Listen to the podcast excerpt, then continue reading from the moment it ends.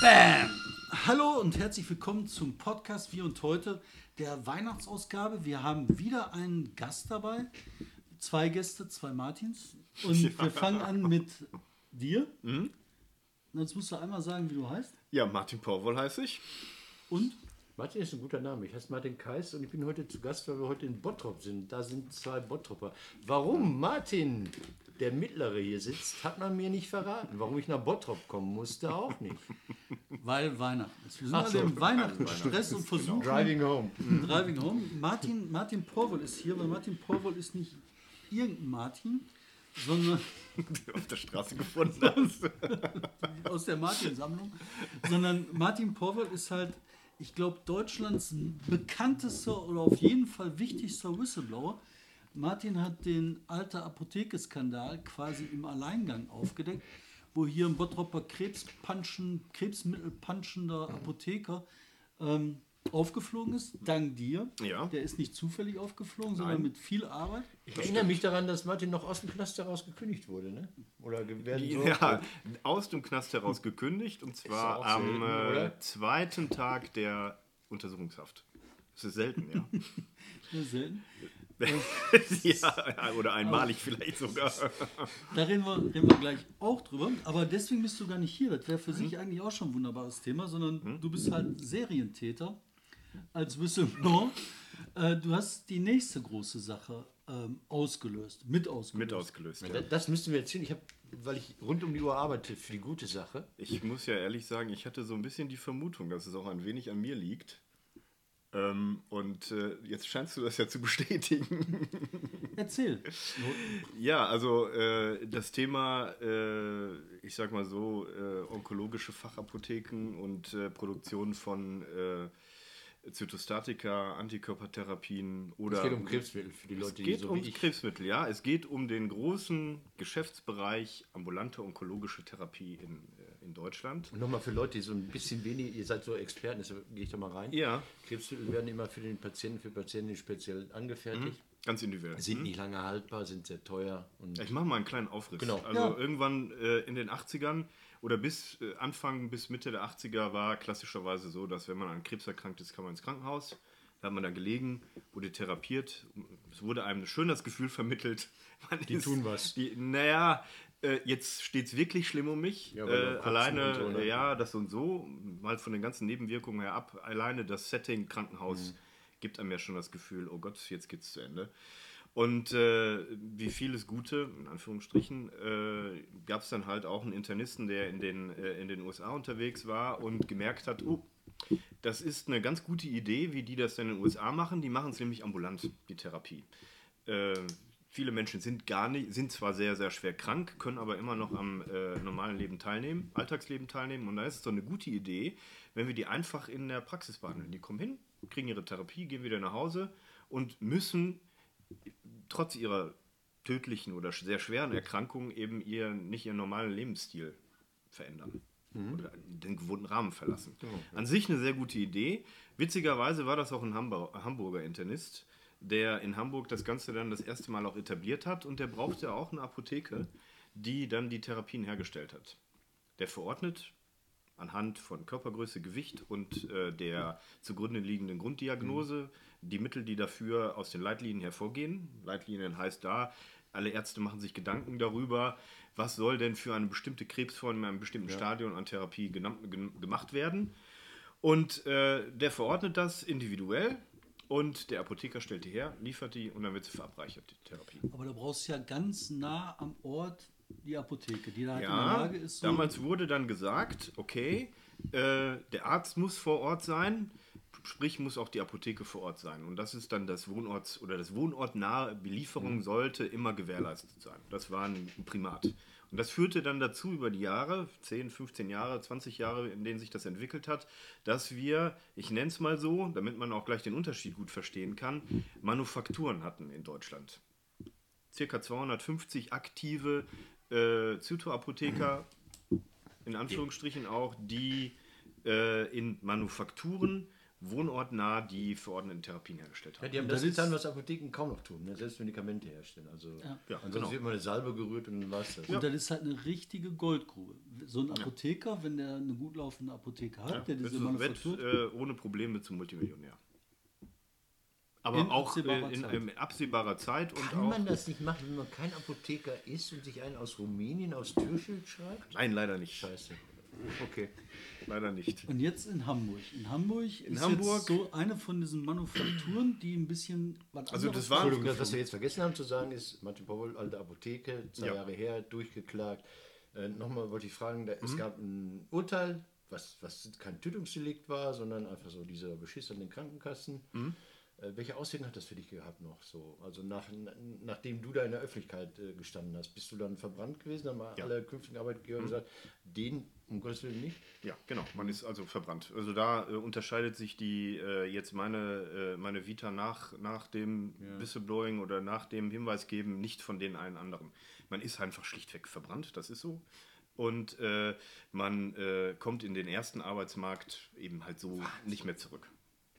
Sehr schwer. Es ist, es, man gibt zwar, ich bin ja jetzt auch einer der wenigen, die jetzt äh, ein durchweg positives Whistleblowing gemacht hat, was ja, wahrgenommen wird Ja, als alle durchaus Also super toll, ne? Aber trotzdem ist es ähm, äh, da äh, zur gleichen Zeit, wie man solche Dinge toll findet, äh, findet man eben halt in Deutschland auch das Betriebsgeheimnis und die Treue zum äh, Arbeitgeber immer noch genauso faszinierend wie in den 50ern.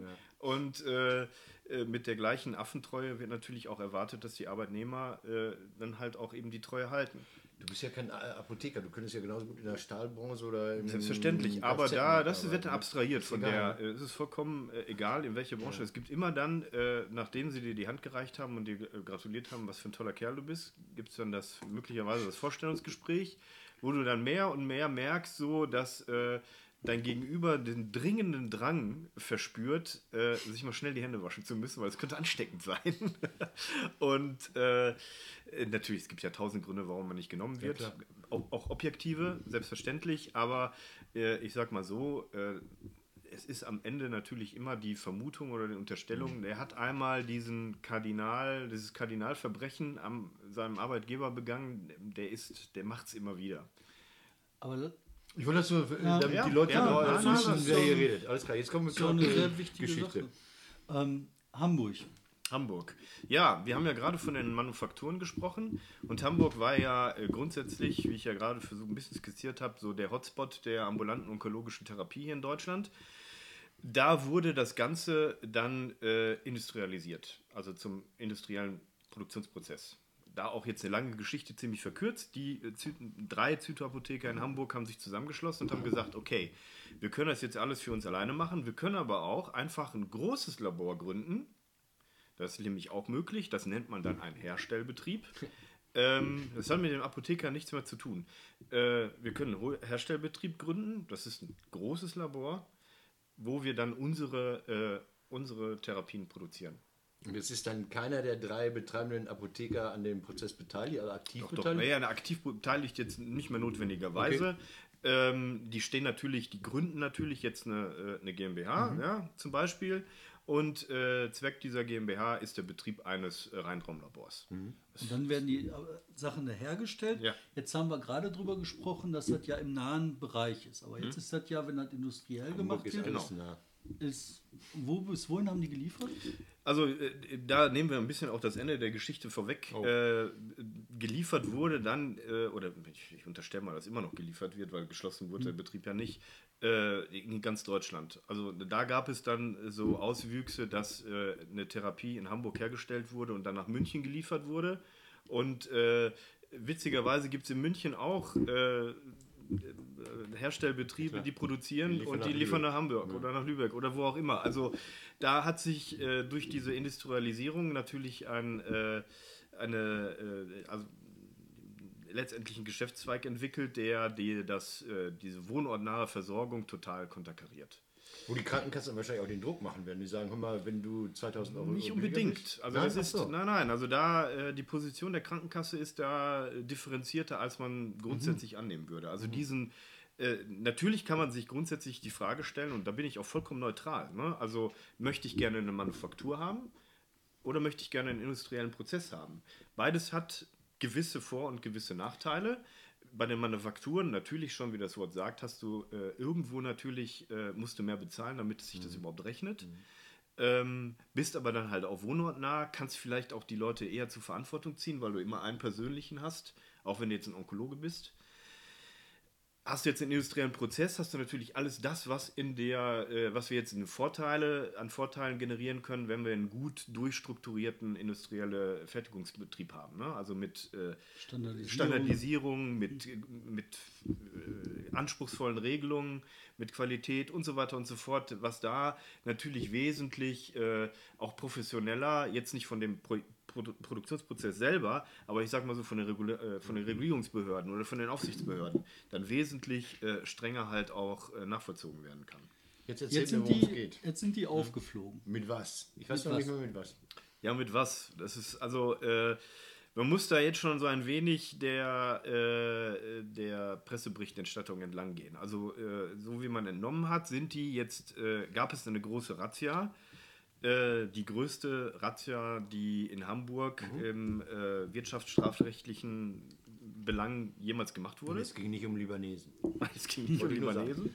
Ja, schon Respekt, 400, Poli- über 400 Polizisten, sechs Staatsanwälte, ist schon eine äh, stattliche Anzahl und auch ein ordentlicher Aufschlag. Damit will man ja auch schon was zeigen. Ne? So nach dem Motto, wir vermuten deutlich was. Aber jetzt spannt mich nicht. Es ging Nein, nicht um das die Wiederholung von Bottrop. Das Nein, es nicht ging, lang. in, nein, nicht ganz.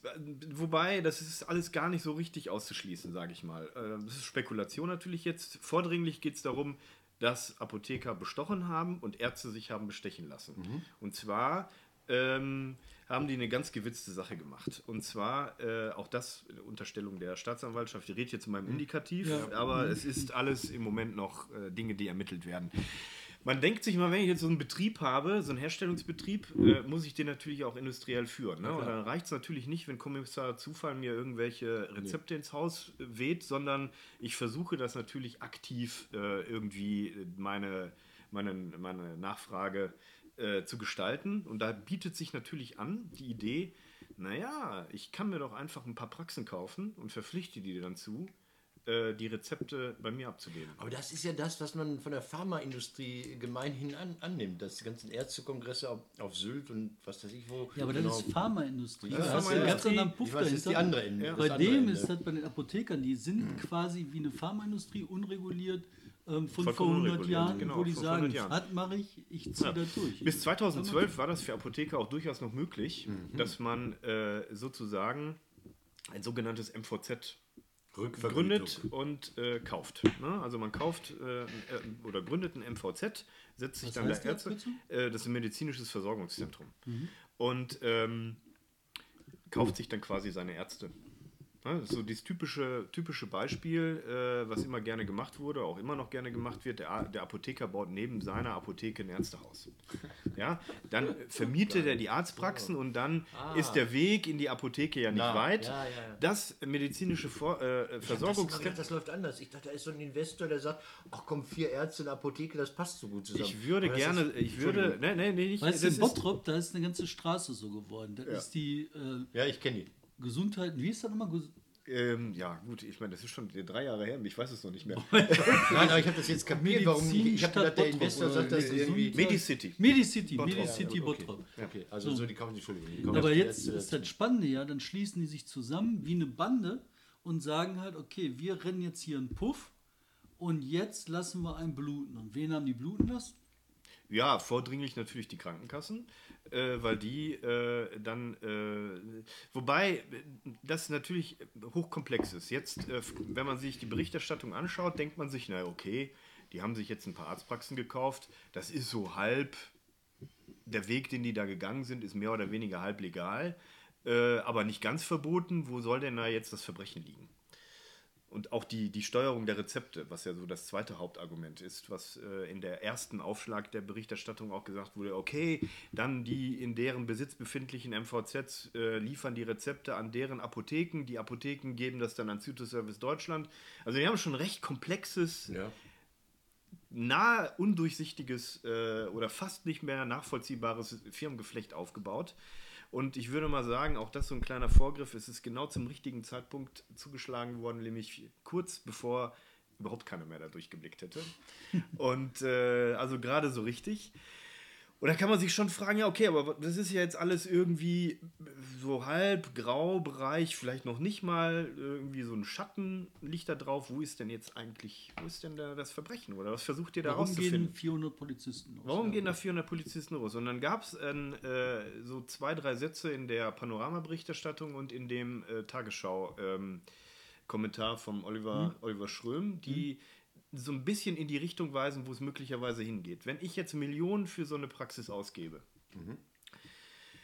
und ich weiß, äh, dass die Gesetze, die äh, sozusagen die Vergütung dieser hergestellten Therapien äh, immer strenger werden, was die, was die übrig bleibende Spanne für die Apotheke angeht. Wie kriege ich so eine Sache zum Rechnen? Und die einzige Stellschraube, die ich da noch potenziell haben könnte, ist, indem ich die, die Menge der verordneten Therapien beeinflusse. Ach so. Ich, hab, ich hätte noch eine ganz andere Idee. Wenn da mal einer der Patienten stirbt, dann liefere ich noch scheinbar nach. Auch das sind Luftrezepte. Das ist auch Ach so, das ist ja, das ist, das ist Standard. Entschuldigung.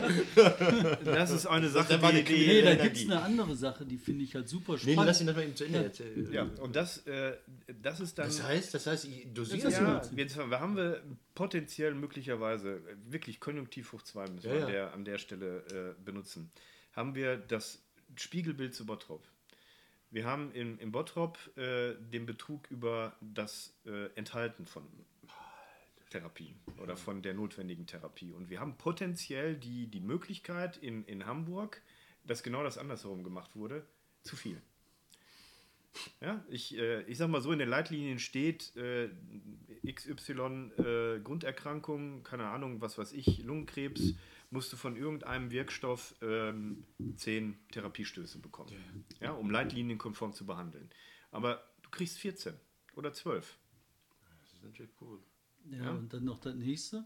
Du nimmst teurere Wirkstoffe. Du nimmst also nicht den Wirkstoff, der, äh, der eigentlich äh, aus ökonomischen oder aus evidenzbasierten Gründen der richtige wäre, sondern du nimmst den teuersten auf dem Markt. Es wird dann aber auch verabreicht. Ich kriege dann 14 Portionen Du statt kriegst, 10. ja. ja. Also- Gut, Aber es äh, geht noch weiter. Also ja. die Geschichte, dass du halt äh, Leute hast, die ähm, vielleicht gar nicht Wirkstoffe kriegen müssten, trotzdem, die ja. vielleicht kurz vor dem Tod stehen, wo man Ja. sagt so, okay, wir können Ja gut, da hast du den großen, den großen, das zerfällt ja, die, die Therapien zerfallen ja in zwei Bereiche. Im kurativen Bereich, wo man fest davon ausgehen kann oder ausgehen möchte, der wird geheilt. Ne? Und du hast den Bereich, äh, wo äh, entweder der, das Stadium schon so weit ist, dass es keine Heilungschancen mehr gibt. Das nennt man dann die palliati palliative äh, Therapie.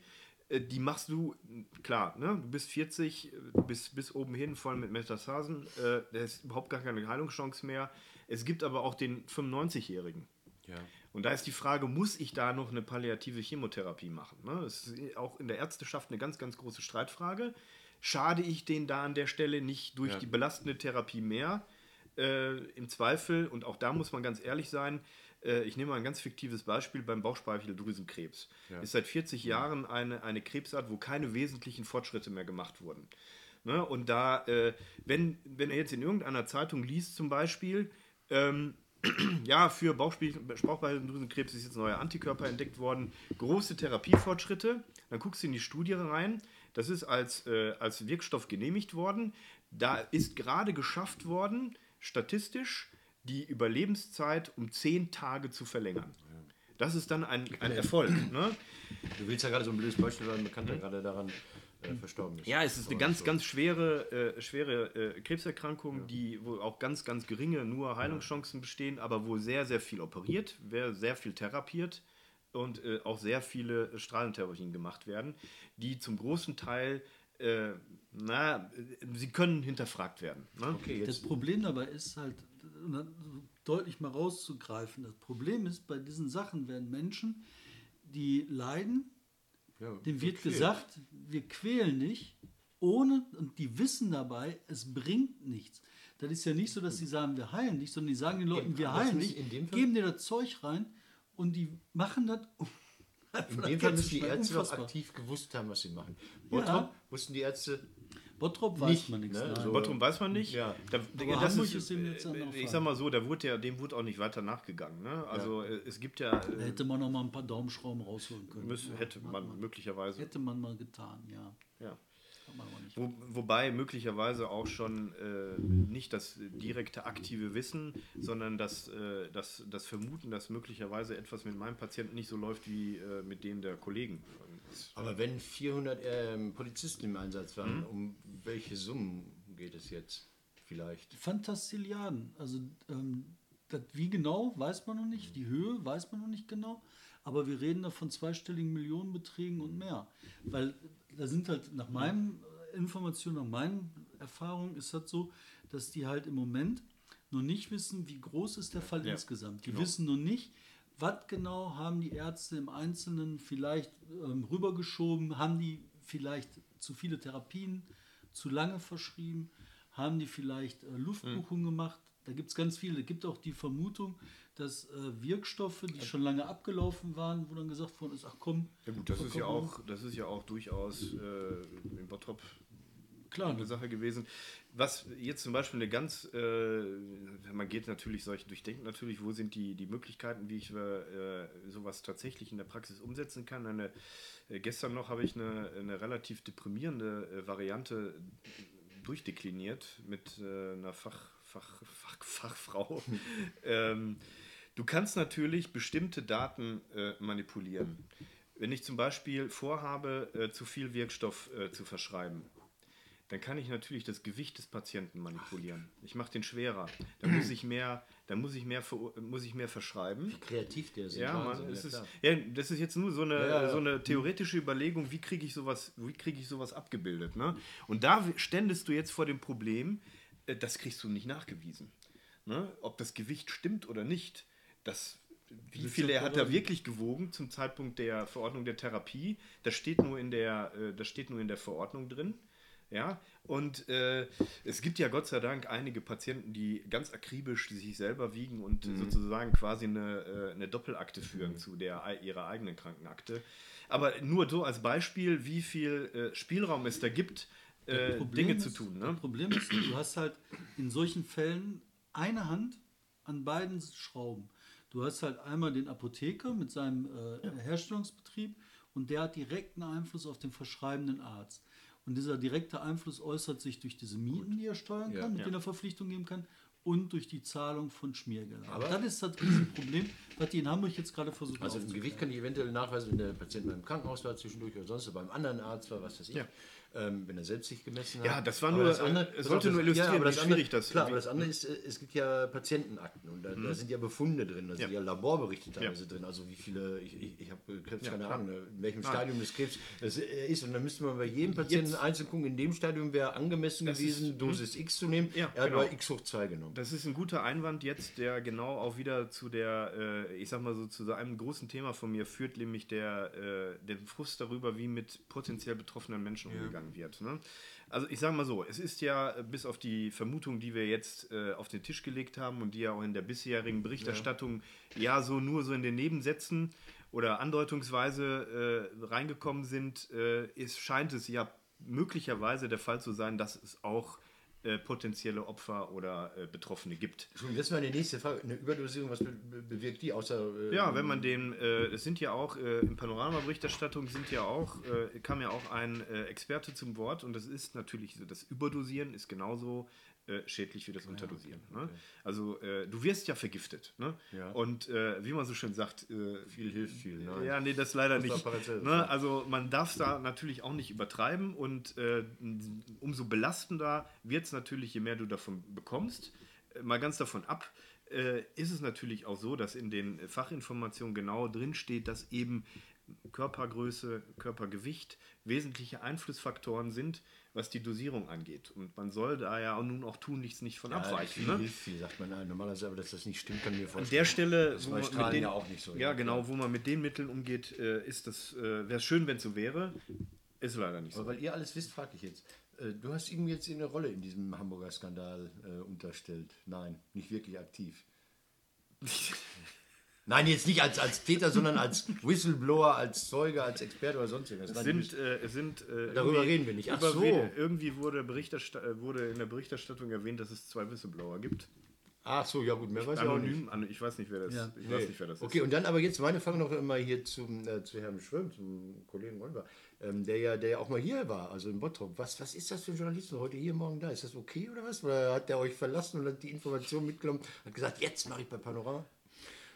Das ist normale äh, Prozesse. Normal, ne? Normale Prozesse. Das ist halt. Und dann nur, ich fahre Leute dann sagen, "Ah, guck mal, der jetzt hier mal da. Ja, Mhm. also gerade bei dem Thema, um da, ich will jetzt keine Lanze für irgendjemanden brechen oder nicht brechen, aber das Thema bewegt ihn auch schon Ich weiß, er ist schon länger ziemlich, der Jahre, Geschichte ziemlich viele Ja, das ist- Jahre. Und, Der ist äh, halt sehr gut Das informiert. ist wahrscheinlich der da drin. einzige richtige Experte im Ja. Journalismus. Also im, ja, Also es im Journalismus gibt schon zwei, drei, aber Ja. der ist das schon sehr, sehr informiert, sehr gut dran und sehr hartnäckig über einen verdammt langen Zeitraum. Also das ist schon, muss man anerkennen, das ist eine gute Arbeit. Ähm, Also hast, gut, abschließend, ne, um vielleicht den, äh, den äh, Deckel auf das Thema zu machen. Also was mir äh, da immer, was mir auch in Bottrop auf den, äh, auf den, auf den Zwirn ging, auf den Zeiger, ist die, äh, klar, es wird alles ermittelt, ist, ist super toll, aber an die, an die potenziell Betroffenen in Bottrop wurde auch immer erst äh, mit ordentlicher Zeitverzögerung gedacht. Und äh, das, was du gerade mit der Akte gesandt, äh, gesagt hast, das ist eben halt jetzt zum Beispiel wäre das sehr essentiell. Wie, denn im Gegensatz zu Bottrop, äh, wo äh, die Unterdosierung durch die breite Streuung, keiner weiß ja, wie was er bekommen hat oder nicht bekommen hat, ist die Überdosierung nun relativ einfach festzustellen. Ich Ne? 14 seit ja, 10 ich habe Portionen 14 bekommen anstelle von 10 bekommen, das ist ja dokumentiert. Ne? Und ähm, da kann ich natürlich jetzt äh, die Patientenakte nehmen und kann sie einem äh, Gutachter geben und sagen, okay, prüf doch mal. War das jetzt, ist das Abweichung von der Leitlinie, ist die jetzt gerechtfertigt gewesen aufgrund der Krankengeschichte oder eben nicht? Ja, und ist es nicht gerechtfertigt gewesen, dann äh, generiert sich daraus sofort ein Körperver äh, Körperverletzungsdelikt. Und was wichtig ist, wir haben damals in Bottrop halt eine mobile Redaktion aufgemacht und haben gesagt, wir müssen an die Menschen ran, wir müssen mit den Menschen reden, wir müssen hier auf die Straße gehen, wir müssen die informieren, wir müssen rauskriegen, wer ist betroffen und dann die Behörden dazu bringen, dass sie die Leute informieren. Und in Hamburg sehe ich das nicht. Ich sehe in Hamburg keinen, der jetzt sagt, wir machen eine Beratungsstelle auf. Ich sehe keinen, der sagt, wir informieren die ganzen Leute. es ist Hamburg Und überleg dir mal, wie viele. Zehntausende das Ja, es sind. sind Pass auf, 10.000. Pass das auf, Herr stimmt. Schraven, also in, in, in, in Bottrop, ich erinnere mich daran, als das hochkam, äh, als ich sagte, guck mal hier, Herr Schraven, hier ist aber ein heißer Bericht aus Bottrop, das war frisch, wir machten einen Podcast und du wusstest, wer es ist, weil das Ich habe mich so über den Podcast geärgert. Ich habe Oh. den gesehen und ich habe äh, ich hab mein Handy fast gegen die Wand geworfen, weil äh, da haben wir uns ja noch nicht, da haben wir uns ja noch nicht unterhalten. Und du hast ja dann noch die Lanze gebrochen. Das wollte ich ja gerade sagen, aber, aber die Geschichte, die Heldengeschichte ist ja eine andere. Er hat gesagt, nee, das kann nicht sein, das ist ein Kollege von mir, da wird irgendein Irrtum, Abrechnung, keine Ahnung oder so. Aber Davids Wandel vom Saulus zum Paulus, zum Fravid zum David, die war ja, die war ja deshalb umso, umso erstaunlicher, Ja, das muss ich natürlich. sagen. Also wenn, wenn mein Kumpel, wenn meinem Kumpel sowas vorgeworfen würde ich genauso reagieren. Nein, nein, erstmal, ne? es war jetzt Oder auch- was heißt Kumpel? Also Jetzt ja. im Ernst, das war, äh, das war zum Und- Teil ein Scherz jetzt. Ja, nein, nein, das ist, das, ich verstehe aus deiner Situation, du weißt, was passiert ist, dann siehst du den Schraben darin, der verteidigt diesen Wahnsinnigen dann noch. Hat aber das verteidigt, das war halt einfach nicht denkbar. Nein, war das war nicht ja. denkbar und Eben. es war, Das ist äh, auch nicht denkbar Das war, das war schon, es ist natürlich auch in einer gewissen Art und Weise so ein Hallo-Wach-Moment, wo man denkt, natürlich, das ist jetzt, jetzt siehst du mal formuliert, äh, wie die Sicht von außen auf die Sache ist, ohne und da, äh, da pa passiert ja in dir auch etwas, weil ich war ja über ein halbes Jahr lang isoliert, ich habe mich selber isoliert und wollte ja auch gar nicht rausgehen. Aber wenn du das dann so siehst, wie die, wie die Berichterstattung, die so läuft, was die tatsächlich dann an, äh, an Wissen produziert oder auch an Meinungen, und äh, dann zu sehen, das ist die vollkommen falsche. Und es fehlen einfach nur so zwei, drei Informationen, um dann einen ganz anderen Blick auf die Sache Ja, zu kriegen. nochmal zu, zu Hamburg, was Mhm. halt wirklich wichtig ist, was wir gemerkt haben, was wichtig ist in unserer Arbeit. Wir haben ja auch eine steile Lernkurve dahin gelegt. Ne?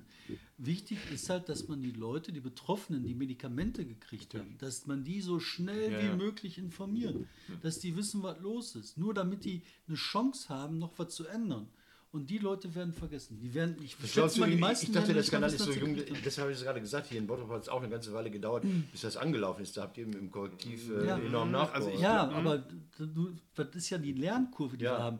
Und diese Information der Menschen, weil die so wichtig ist, und in Bottrop hat das Monate gedauert, Ja. bis das passiert Aber ist. in Hamburg ist demnächst Wahl und da haben vielleicht einige noch ein bisschen was. Äh, Also ich, ich- wenn ich, wenn ich darum mal so ein bisschen interpretiere, wie das da im Moment gehandhabt wird von, von auch von den Behörden und von der allgemeinen Berichterstattung, soll vermieden werden, dass Leute den Eindruck bekommen, potenziell geschädigt worden zu ja, ja, sein. das üblich beschwichtigen. Ja. Ja, weil das natürlich ein Riesenaufriss Und das wäre, äh, wir haben, du musst, sie haben 15 MVZs in ganz Deutschland gehabt. Das ist jetzt keine Sache, die lokal begrenzt ist, sondern das geht Hamburg. Hier in unserem, in Nordrhein-Westfalen können wir uns dann um, äh, um Duisburg, Düsseldorf kümmern. Das ist ja alles kein Geheimnis. Ne?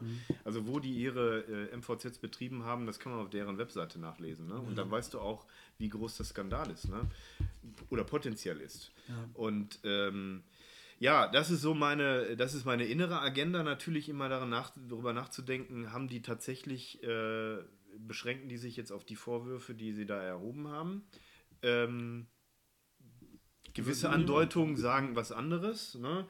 aber wenn diese Andeutungen dann tatsächlich äh, sich äh, bewahrheiten, dann sind wir jetzt schon zu spät für meine Begriffe. Und dann haben die Hamburger sich in Sicherheit gewogen, auch nach Bottrop. Also ähm, da denkt man ja, dass einige auf einmal sagen, oh, oh, wir werden mal ein bisschen vorsichtiger beim Das ist, Betrügen. die, äh, das ist den äh, allen eigene Hybris. Okay. Ähm, ich möchte, weil wir auch schon weit in der Zeit wir sind, möchte ich hier eine Sache von dir noch äh, ansprechen. Und zwar, was mich halt so beeindruckt hatte, als wir angefangen haben mit der ganzen Gesch- Geschichte. Da hast du halt gesagt, dir geht es ja nicht nur um den einzelnen Fall, sondern dir geht es um das System, das das Mhm. Ja, geändert wird. genau. Jetzt steckst du gut seit Drei Jahre. drei Jahren da drin. Mhm. Hat sich schon was geändert am System? Wenig. Wenig und äh, bei dem bisschen kann ich sagen, ich bin auch dabei gewesen. Und äh, es ist äh, das äh, sehr mühsame, langwierige äh, Bohren dicker Bretter. Und äh, ich sag mal so, was meine, wenn sie denn wirklich ausformuliert ist, ist sie ja noch gar nicht, aber was meine Agenda angeht, in dem Bereich kommt mir Hamburg natürlich jetzt sehr gelegen. Es ist natürlich schon so, ich habe mit vielen Politikern gesprochen, ich habe mit vielen äh, Krankenkassenvertretern gesprochen äh, und habe wirklich versucht, bis an die Stellen zu geraten, die, äh, die dann auch wirklich entscheiden. Und äh, es gibt gab, gibt Widerstände, die einem dann auch dann tatsächlich äh, vor den entsprechenden Gesprächen dann behindern. Es gab äh, Anfang letzten, Ende, Anfang letzten, Ende, wann war das? Nee, nee, das war Herbst 2018, wo ich dann auch ein Jahr lang es so weit getrieben habe, äh, dass äh, ein Termin im Bundesgesundheitsministerium dann auch stattfinden sollte zu dem Thema. Und es ist dann auch von dritter Seite geblockt worden. Also man weiß auch nicht, ich kenne den Markt jetzt mittlerweile schon ganz gut, auch die Player. Und äh, es gibt so ein paar Aufrechte, die immer wieder gegen die berühmte zitierte Gummiwand laufen, aber die, äh, die Meterzahl, äh, die wir zurückgeworfen werden, die wird immer kleiner. Das ist das Einzige, was mich am Ball. Ähm, es gab jetzt ein paar Gesetze, die geändert worden Ja. Mhm. sind. Also zum Beispiel Das die GSAV, Kontrolle- ja, Ja. Das, äh, da war die, ist die Kontrolle, äh, so wie ich jetzt auch gesehen habe, wird die zumindest in Nordrhein-Westfalen genauso beherzigt, wie, äh, wie sie auch geplant war. Das heißt, was GS, was? Das GSAV ist ein Gesetz, äh, was äh, Anfang dieses Jahres in Kraft getreten ist, äh, wo, die, äh, wo zum einen die Honorierung der, äh, der Herstellung der Therapien geregelt wurde oder beziehungsweise der Weg geregelt wurde, wie äh, Apotheker, Zytoapotheker und Krankenkassen die Honorierung aushandeln. Und äh, es, wurde die, äh, es wurde der Weg frei gemacht für Kontrollen. Ah, und Nordrhein-Westfalen ist ja das erste Land, was äh, konsequente Kontrollen, unangekündigte Kontrollen der äh, Zytoapotheker inklusive äh, Probenziehung äh, so etabliert hat. Und das ist jetzt im zweiten Jahr in Folge geschehen. Also da kann man sagen, das ist ein Erfolg. Ist auch eine Lernkurve. Ja, das ist auf jeden Fall Erfolg. Dann zum Schluss noch ähm, nur für Fall Bottrop. Ja. Ähm, der alte Apotheker Peter Stadtmann aus Bottrop. Ähm, wie sieht es da aus? Ja, also äh, wir sind da in der Revision, äh, die aller Wahrscheinlichkeit nach im Frühjahr 2020 dann auch vom BGH äh, in irgendeiner Art und Weise beschieden wird. Ähm, da gibt es so einige äh, Fingerzeige jetzt von der Generalbundesanwaltschaft. Die Einschätzung zu den Revisionsbegründungen, also Staatsanwaltschaft hat ja ihre schon mal auf wahrscheinlich im, auf Zuruf zurückgezogen. ohne sich dann der Peinlichkeit auszusetzen, äh, ein äh, Gutachten von der Generalbundesanwaltschaft zu bekommen, was dann sagt, nein.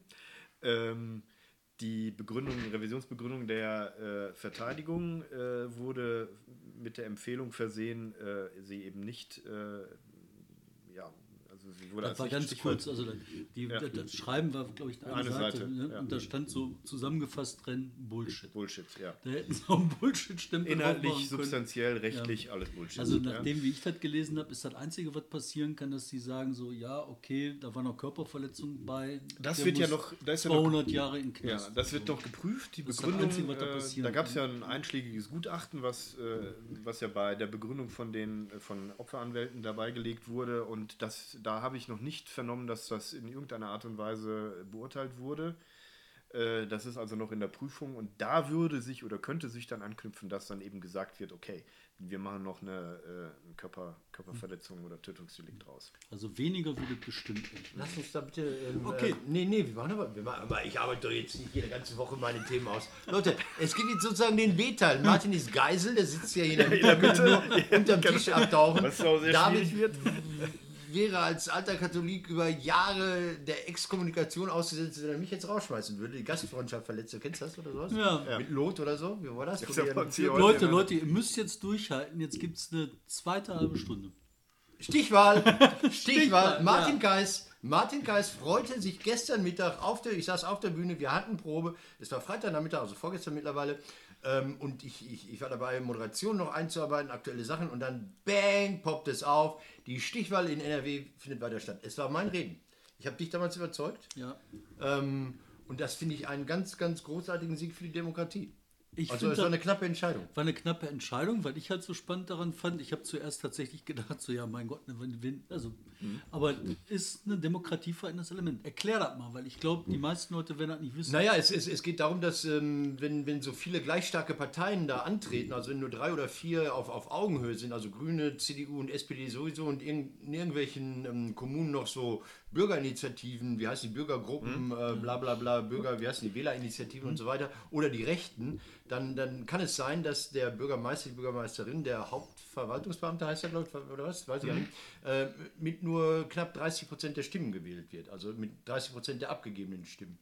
Und äh, das finde ich unglaublich scheiße. Und das hat natürlich ähm, auch den Hintergrund, sagen die, die Klage eingereicht haben, dass CDU und FDP eigentlich zusammen immer den stärkeren ähm, Kandidaten stellen können, also in der, in der relativen Mehrheit, weil die Linken und alles, was fortschrittlich ist, immer so zerstritten ist, dass die dann, das kennt man sonst von den Befreiungsfronten in Palästina, ähm, dass, die, dass die nie den stärksten Kandidaten in, in den Flächen da stellen werden. Und das, das war doof. Und wenn man keine Stichwahl hat, übrigens alle anderen 15 Bundesländer kennen die, Länder kennen die Stichwahl, dann ähm, geht jemand, der halt mit 30 Prozent der abgegebenen Stimmen, was dann teilweise äh, knapp über 20 Prozent der Stimmen sind. Gibt es irgendein Bundesland ohne Stichwahl? Nein, NRW nur anscheinend. Ah, Naja, Das war mehr. so, jetzt, jetzt haben die drei Abweichenden, 4 zu 3 war es dann wohl, auch nicht gesagt, nee, nee, nee. Die haben gesagt, es ist möglich, dass es verfassungskonform ist, die Stichwahl, abzuschaffen. Ich hatte ja damals gesagt, Leute, wenn das so, so toll ist, dann stellt die Kommunen vor die Wahl. Dann soll derjenige, der nicht will, dass es eine Stichwahl gibt, der soll in Bottrop oder in, in Duisburg sagen, will ich nicht. Dann soll er da seinen Kopf für hinhalten und sagen, ich will nicht mich der Stichwahl äh, stellen. Ich glaube, dann wird es keiner machen. Jetzt berufen die sich, konnten sich immer auf Düsseldorf berufen. Ja, Düsseldorf, wir würden ja gerne, oh, Gesetz, Gesetz. Und äh, dass das kassiert wurde, finde ich super. Äh, 520 Millionen Euro will ich auch noch kurz besprechen. Also Andi Scheu jetzt in der ThyssenKrupp-Klasse. Also wenn die jetzt, wenn die jetzt Stahlkartelle und so, ähm, irgendwas zu, zu sagen? Nein, okay. warte, warte, erzähl. Du sagst auch was, Ich ne? sag, ich sag immer Du was. ja, du bist ja ein Whistleblower. Ich sag mal, es ist doch. Äh,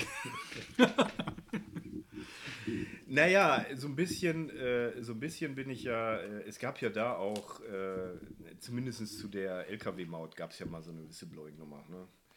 Äh, Aber hat ja damit nichts. da- Ja, gut, da war ja, ist ja an, ans Tageslicht gebracht worden, äh, dass, die, äh, dass die auf Kosten der Steuerzahler es sich haben gut gehen lassen mehr oder weniger mal verkürzt jetzt. Ja. Äh, und äh, ja, äh, ich war, was mir äh, überhaupt als erstes, allererstes aufgefallen ist, äh, CTS Eventim. Mir auch. Mir auch, ich hasse diese Firma. Ja, genau, wer- ich weiß nicht, wer sie nicht hasst. Gebühren haben. Ja. Also du kaufst eine Eintrittskarte für einen Geierabend oder sowas, kostet 39 Euro und dann kommt Ja. Bang, Ja, 55. Computeranmachgebühr, Ja, äh, genau. Computerausmachgebühr, ja, genau. äh, Surfgebühr und, äh, äh, die Selbstausdruck. Selbstausdruckgebühr, ja. Du musst es bitte, Da muss man erst mal drauf ausdrucken, kommen. was bezahlen. bezahlen, ja. Alter, und wir haben sie alle gehasst, weil wir Künstler, ja, wir, wir kriegen von 39 Euro, die dann da äh, Ja. unterm Strich stehen, Ja, da landen 30 dann bei uns oder sowas. ja, je nachdem, wie gut man verhandelt hat. Ne? Also, da ist meistens nicht viel zu verhandeln. Das Ja. ist ja hier genauso gewesen. Äh, es gab ja für, für die Maut nur noch einen Anbieter. ja. Dieses Konsortium. Dann habe ich mich nur gefragt, äh, wie sollte das denn mit der Maut gemacht werden? Musste man dann Tickets kaufen für die Autobahn wahrscheinlich? ich wollte oder schon mal, ich wollte schon mal, ich werde das auch demnächst mal machen. Ich kaufe manchmal so LKW-Maut-Tickets einfach so, um den Staat zu unterstützen. Ich schmeiß die dann weg an den Tankstellen, kannst du so toll Projekt. Aber was ich jetzt bei der ganzen Diskussion nie verstanden habe, ne? kommt jetzt eine Maut oder nicht? Nee, die ist raus, die ist weg. Nein, die Maut ist ja vom Ist Tisch. Das ist ja der Punkt. Deshalb ist das Und Ganze die ja haben auch... so scheiß Verträge gemacht, dass wir, obwohl nee, die keine Steuer- Maut gibt, wir zahlen trotzdem. Oder was? Die, die, die, die Anbieter CDS, äh, Ja. die mit den anderen Kumpels hat gesagt, ey, pass mal auf, Steuer, warte doch erstmal EuGH ab. Ja. Und er, nein, nein, jetzt, weil wenn EuGH Idioten alles, ähm, danach kommt sofort, weil wir CSU wollen zeigen, wie cool wir sind. Und die wollten das quasi einen Tag, also 24 Stunden nach dem Urteil, wollten die, glaube ich, äh, die äh, Maut kassieren oder auf, die, auf den Weg bringen. Und deshalb hat er die genötigt, wenn, wenn ich die Geschichte richtig gehört habe, also mehr oder minder genötigt, das, das alles vorzubereiten. Und die, Und die haben jetzt, gesagt, ist in Ordnung. und dann hatten die, den, hatten die luxuriöse Möglichkeit, alles die Verträge zu diktieren. Also die haben gesagt, okay, wir schließen auf zwölf Jahre ab Hm. und jetzt kassieren sie quasi den Gewinnausfall für zwölf Jahre. Ja, nun gut, ich meine, rein rational ist natürlich so, wenn man, äh, wenn man denen sagt, ihr müsst eine Dienstleistung auf die Strecke Ja, bringen, äh, auf Zuruf, 24 Stunden nachdem irgendwann mal ein Urteil gefallen ist, dann passiert in den Firmen natürlich auch was. Ne? Ja. Das muss auch bezahlt werden. Ne? Nur das war ja ohne Not, du sagst es ja komplett richtig. Ne? Er hatte, da hat ja eher der, äh, der Minister die Firma genötigt, die ja, Ja. nun auch dokumentiert mehrfach äh, gesagt hat, naja, ist vielleicht nicht so toll, wenn es nicht klappt. äh, Muss man den Firmen dann ja, egal wie man zu denen jetzt steht, auch mal Aber ich anerkennen. finde, find, man sollte so eine Andi-Steuerklasse einführen. Also bei 500 Millionen Schadenssumme, das ist so, das ist schon Bundesliga. Also, Das ist der Soli-Beitrag für den Andi Scheuer. Ne? na, das, ist ist ja, das ist ja hier Berater im Bundesministerium der ja, genau. Verteidigung. Ich würde nur sagen, der hat leider nicht das, das äh, äh, ich sag mal, den Vorteil, dass das Ganze offensichtlich nur, wie im Bundesverteidigungsministerium, nur auf einem Handy dokumentiert wurde, was jetzt leider kaputt ist. Aber was, was auch noch spannend dabei ist, ne, hier mit, mit äh, Steuern und so, normalerweise müsste jetzt ja das Volk, wir alle sagen, das geht alle gar nicht. Ne, wo ist unsere Kohle? Da regt sich keiner richtig drüber auf. Das ist so, ja, 500 Millionen weg. Und warum ist das so? Weil das eine zu große Summe ist, die versteht man nicht. Ich will auch was erzählen. Ich, glaube, ein ich glaube, ich glaube äh, im Grunde sind die Leute auch so froh, dass die Maut nicht kommt, dass sie sagen, Ja, ist ja nicht mein Schaden. ja, eben. ja, ich habe auch ein wichtiges Thema. Nord Stream. Habt ihr das mitgekriegt? Ja. Aber da müsst ihr was erklären. Die- das müsst ihr Pass auf, das erkläre ich dir. Die Nein, Russen, worum es geht, weiß ich ja. Also, Ja, aber die Russen, die bauen eine Pippeline durch die Ostsee, Ja. damit wir in Deutschland äh, Gas, Gas. aus Russland kriegen und eine Pipeline hat das Ding. Eine Pipeline ist ein stabiles, eine Lebensader, die bleibt, die geht nicht Und weg. vor allen Dingen, die müssen das Gas nicht durch irgendwelche fremden Staaten leiten, Genau. die dann wieder Geld haben wollen. Durch die Genau, genau, und die dann auch sagen können, so nein, äh, du kannst mit denen dann keinen Krieg führen. Also wenn eine Pipeline durch ein Land führt, kann Russland das Land nicht angreifen, weil dann die Pipeline zu ist. Wir kriegen kein Gas mehr, die Russen kein Geld mehr, können Haben kein kein Krieg Geld mehr. Genau. Ja, das ist, Das ist das ja die gute alte Deswegen machen Theorie, die Frieden durch schaffen durch. Wirtschaftsverpflichtung. Pipelines. Ja. Ja. Und jetzt machen die halt außen rum Ja. die Pipeline, damit können die Russen jetzt Ja. alle prima angreifen. Dann können sie die Ukraine überfallen. Schalke hat damit was zu tun, dürfen wir jetzt nicht unterschlagen. Ich habe die Werbung hinterm Tor gesehen, Nord Stream, sichere Energie für Europa. Da dachte ich mir, ich schicke ein Bild ins Weiße Haus. Dann seid ihr am Arsch. ihr seid am Ja, Arsch. war auch Ja, so. und das Ding ist, das Ding ist, das ist seit, ähm, seit 10 Jahren, 15 Jahren wird das von den Russen konsequent verfolgt und vorbereitet. Da siehst du mal, was das für gute Planer sind. Jetzt kommen die Amis. Dann sind, die Pipeline ist fast fertig. Die sind am, also das, 300 Kilometer fehlen noch. ja, das Ist ja nicht mehr viel. ordentlichen Tanker macht er in einer Viertelstunde. So. Also ist quasi fertig, das Ding. Dann sitzen die Amis da, der Trump, ich habe das heute gelesen von Ted Cruz, der das Gesetz da eingebracht hat, und der hat gesagt, zack. wenn euer Schiff einen Meter weiter fährt, Mhm. dann vernichten wir eure Firma mit allem, was dazu steht. Ihr seid nicht mehr da. Und dann sind die mit dem Schiff so, ja, okay, tucker, tucker, tucker. War nur zum Angeln. Ja, wir wollen sie auch, weil die wollen im Golf von Mexiko sind Es gibt nur wenige Pipeline- Firmen, Es ja? gibt nur ja irgendwie so zwei oder drei. Ne? Also eine ist eine schweizerische Firma. Die Hochseenation Schweiz. Ja, das ist, ja. ja, aber die größten Schweizer Firmen sind Rohstofffirmen. Ja, ne? genau. Ja. und Coca. Ja. Ja. Aber ist das nicht krass? Aber ja, jetzt sag mir krass, mal, vor allem, weil der Plan war ja, äh, dass, oder die Unterstellung hier von, den, äh, von der deutschen Seite und der russischen Seite war, wir haben noch Zeit, wir, die werden so lange, der Trump wird so lange für die Unterschrift brauchen, ähm, bis äh, wir die letzten 300 Kilometer verlegt haben. Und dann kann uns dieses äh, Gesetz und so vollkommen egal sein. Und keiner hat damit gerechnet, dass der das so fix unterschreibt. Und dann ist jetzt kurz vor Sendungsschluss, äh, haben die den Laden dicht gemacht. So, Aber gibt es bei euch wir sind ja ein Land. Weißt du, wir sind ja, wie, uns gibt's ja. aber jetzt gibt es bei euch Und Pass auf. so, Ja, David, Feierabend. im Korrektiv gibt es Menschen irgendwie, ähm, äh, Markus oder so, die sagen, yay, gut gemacht, Trump. Ne? Und dann denke ich mir, weiß ich nicht, kann ich nicht beurteilen, aber ich denke mir, was mischt er sich ein irgendwie hier in Europa? Was interessiert ihn das? Interessiert ihn, klar, zufällig wahrscheinlich, hat er gelesen, gehört, weiß ich, denkt, Ja, das ist den- ein Teil der Den USA. interessiert das wahrscheinlich nicht. Doch, den interessiert das aus einem ganz anderen Grund. Doch, wegen weil die- Fracking-Scheiß, Ja, ne? wegen dem Fracking-Flüssiggas-Scheiß, den der äh, hier verkaufen will. Mhm. Das hat äh, natürlich wie immer äh, 500 unterschiedliche Mhm. äh, Facetten. Und äh, wirklich zu sagen, die Argumentation, okay, man macht jetzt den Weg frei, damit Russland sich irgendwo so da am äh, an den Ländern vergehen kann, macht man damit frei. Ja? Ähm, auf der anderen Seite finde ich aber auch trotzdem äh, eine charmante Idee, irgendwie so eine Pipeline zu haben, die nur für uns ist, ne? wo dann eben die Ukrainer eben nicht mal eben den Hahn abdrehen können und wir kriegen kein Gas. Also das hat, äh, man kann das durch unter unterschiedlichen Voraussetzungen mal so durchdeklinieren. Aber was ich auf jeden Fall krass finde, ist, dass die Amis sich hinsetzen, irgendwann unterschreiben, die Schiffe fahren weg. ja, klar, Und die ist stellen vorbei. jetzt die Arbeit an, ist vorbei. Aber die Russen, die haben Mega doch Projekt. Scheißegal, Ja, aber, aber die Russen haben doch den, die große transsibirische Eisenbahn gebaut. Die haben doch die erste Pipeline, haben die doch damit Ja, ich- nicht so, wie sie heißen, ich denke schon, dass äh, irgendwie zusammengebaut. auch, da werden äh, sie irgendwelche Schwimmer. Ja, aber die müssen jetzt wahrscheinlich irgendwie zehn Jahre lang an irgendwie so ein Schiff bauen. Das, so ein Rohrverleger. Zehn Jahre, da sie in. China an, die haben doch da die Nein, aber das- in nein, drei Moment. Wochen gebaut. Ja, aber das, das, das, da unterschätzt du diese Art von Sanktionen. Die Sanktionen heißen halt für jeder, der sich aus dem Westen daran beteiligt, Nein, nicht mehr. die russische was du gesagt hast, was du gesagt hast mit Schalke stimmt ja. Ja. Mit den Sanktionen können die Schalker vergessen, in Amerika zu spielen. Das ist nicht mehr. Glaube ich, ne? Ja, natürlich Und ist das das, ist ein großer so. Markt für die. Ja. Ja, das, ich Okay, pass auf, weil wir jetzt echt die längste, wir gehen in die Stunde. Ich habe zwei, drei, vier Sachen. Juan Hm. Moreno, Journalist des Jahres, hat mich irre gefreut, weil ich erinnere mich daran, als der Fall Reluzius aufkam, habe ich gesagt, denk mir an den Juan, der die, der die Arbeit geleistet hat, der seinen blöden Kopf dahin gehalten hat und, und seine Existenz Hm. gefährdet hat. Ähm, nächstes Thema, Uli Sirau. Äh, Dortmunder Oberbürgermeister haben den Hang dazu, wenn sie abgehen, nochmal einen richtigen Klops hinzulegen. Langemeier hat ja im Abgang noch gesagt, übrigens, sie sind pleite, habe ich vergessen zu sagen. Ne? Das war auch sehr schön. Uli Sirau macht was? Er kauft RWE-Aktien. Also alle sind raus oder so und, und die armen großen Hauptaktionäre. In Dortmund sind viele Arbeitsplätze bei der RWE, muss man einfach sagen. Und viele, viele ehemalige Sozialdemokraten fristen da ihren Lebensabend entgegen. Ja, ja, ja. Also wir reden nicht über den großartigen, verstorbenen, tollen Menschen, der jetzt, aber egal. Ähm, also, äh, warum macht er das? Vor allen Dingen, Kufen die haben, macht es auch. die haben Also Kufen Essen. kauft nicht dazu. Kuh- Essen will auch kaufen. Echt? Ja, hallo? Du, die sind Haben alle die nicht, wollten die nicht loswerden? Nee, das waren alle anderen. Sogar der LWL hat Aktien von der RWE, wusste ich. Wusste ich gar nicht. Ja. Bottrop Der eigentlich Landschaftsverband. seine Aktien schon verkauft über eine Die Autobahn. wollten, ich weiß nicht, ob sie schon haben, Atomkopf Brabus.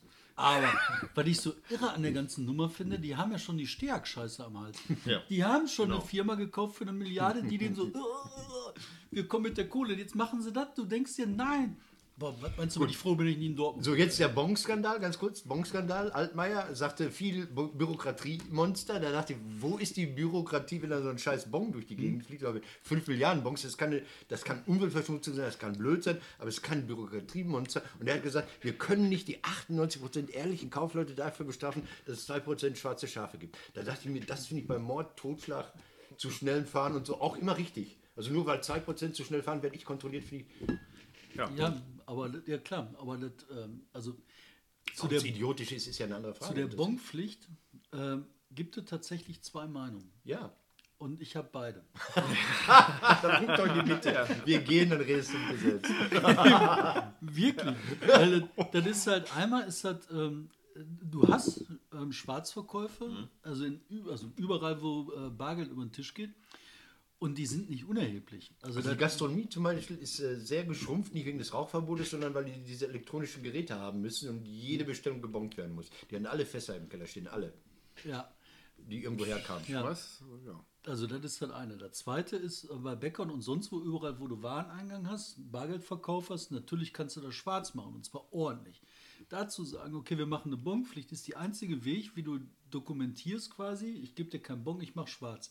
In Italien haben die das mit dieser Bonpflicht geschafft, den äh, Schwarzscheiß ordentlich Da einzudampfen. stehen bewaffnete Leute vor der Tür und gucken, ob du mit dem Bon rauskommst. Genau. Ja, Guardia vor allem, äh, da ist, äh, da wird der, das Gewicht auf den, äh, auf den Käufer auch gelegt. Ne? Also wenn du als Käufer nicht nachweisen kannst, irgendwo einen Bon zu haben, dann bist du nämlich genauso. Dann bist du am Arsch. bist du am also, Arsch, ja. Aber das ist die eine Meinung. Die zweite Meinung ist, wir haben ja einen Laden, wo wir ähm, Bücher verkaufen. Ja. Und da haben wir auch einen Bon. Und dann Ja. hast du halt so zwei große Tasten.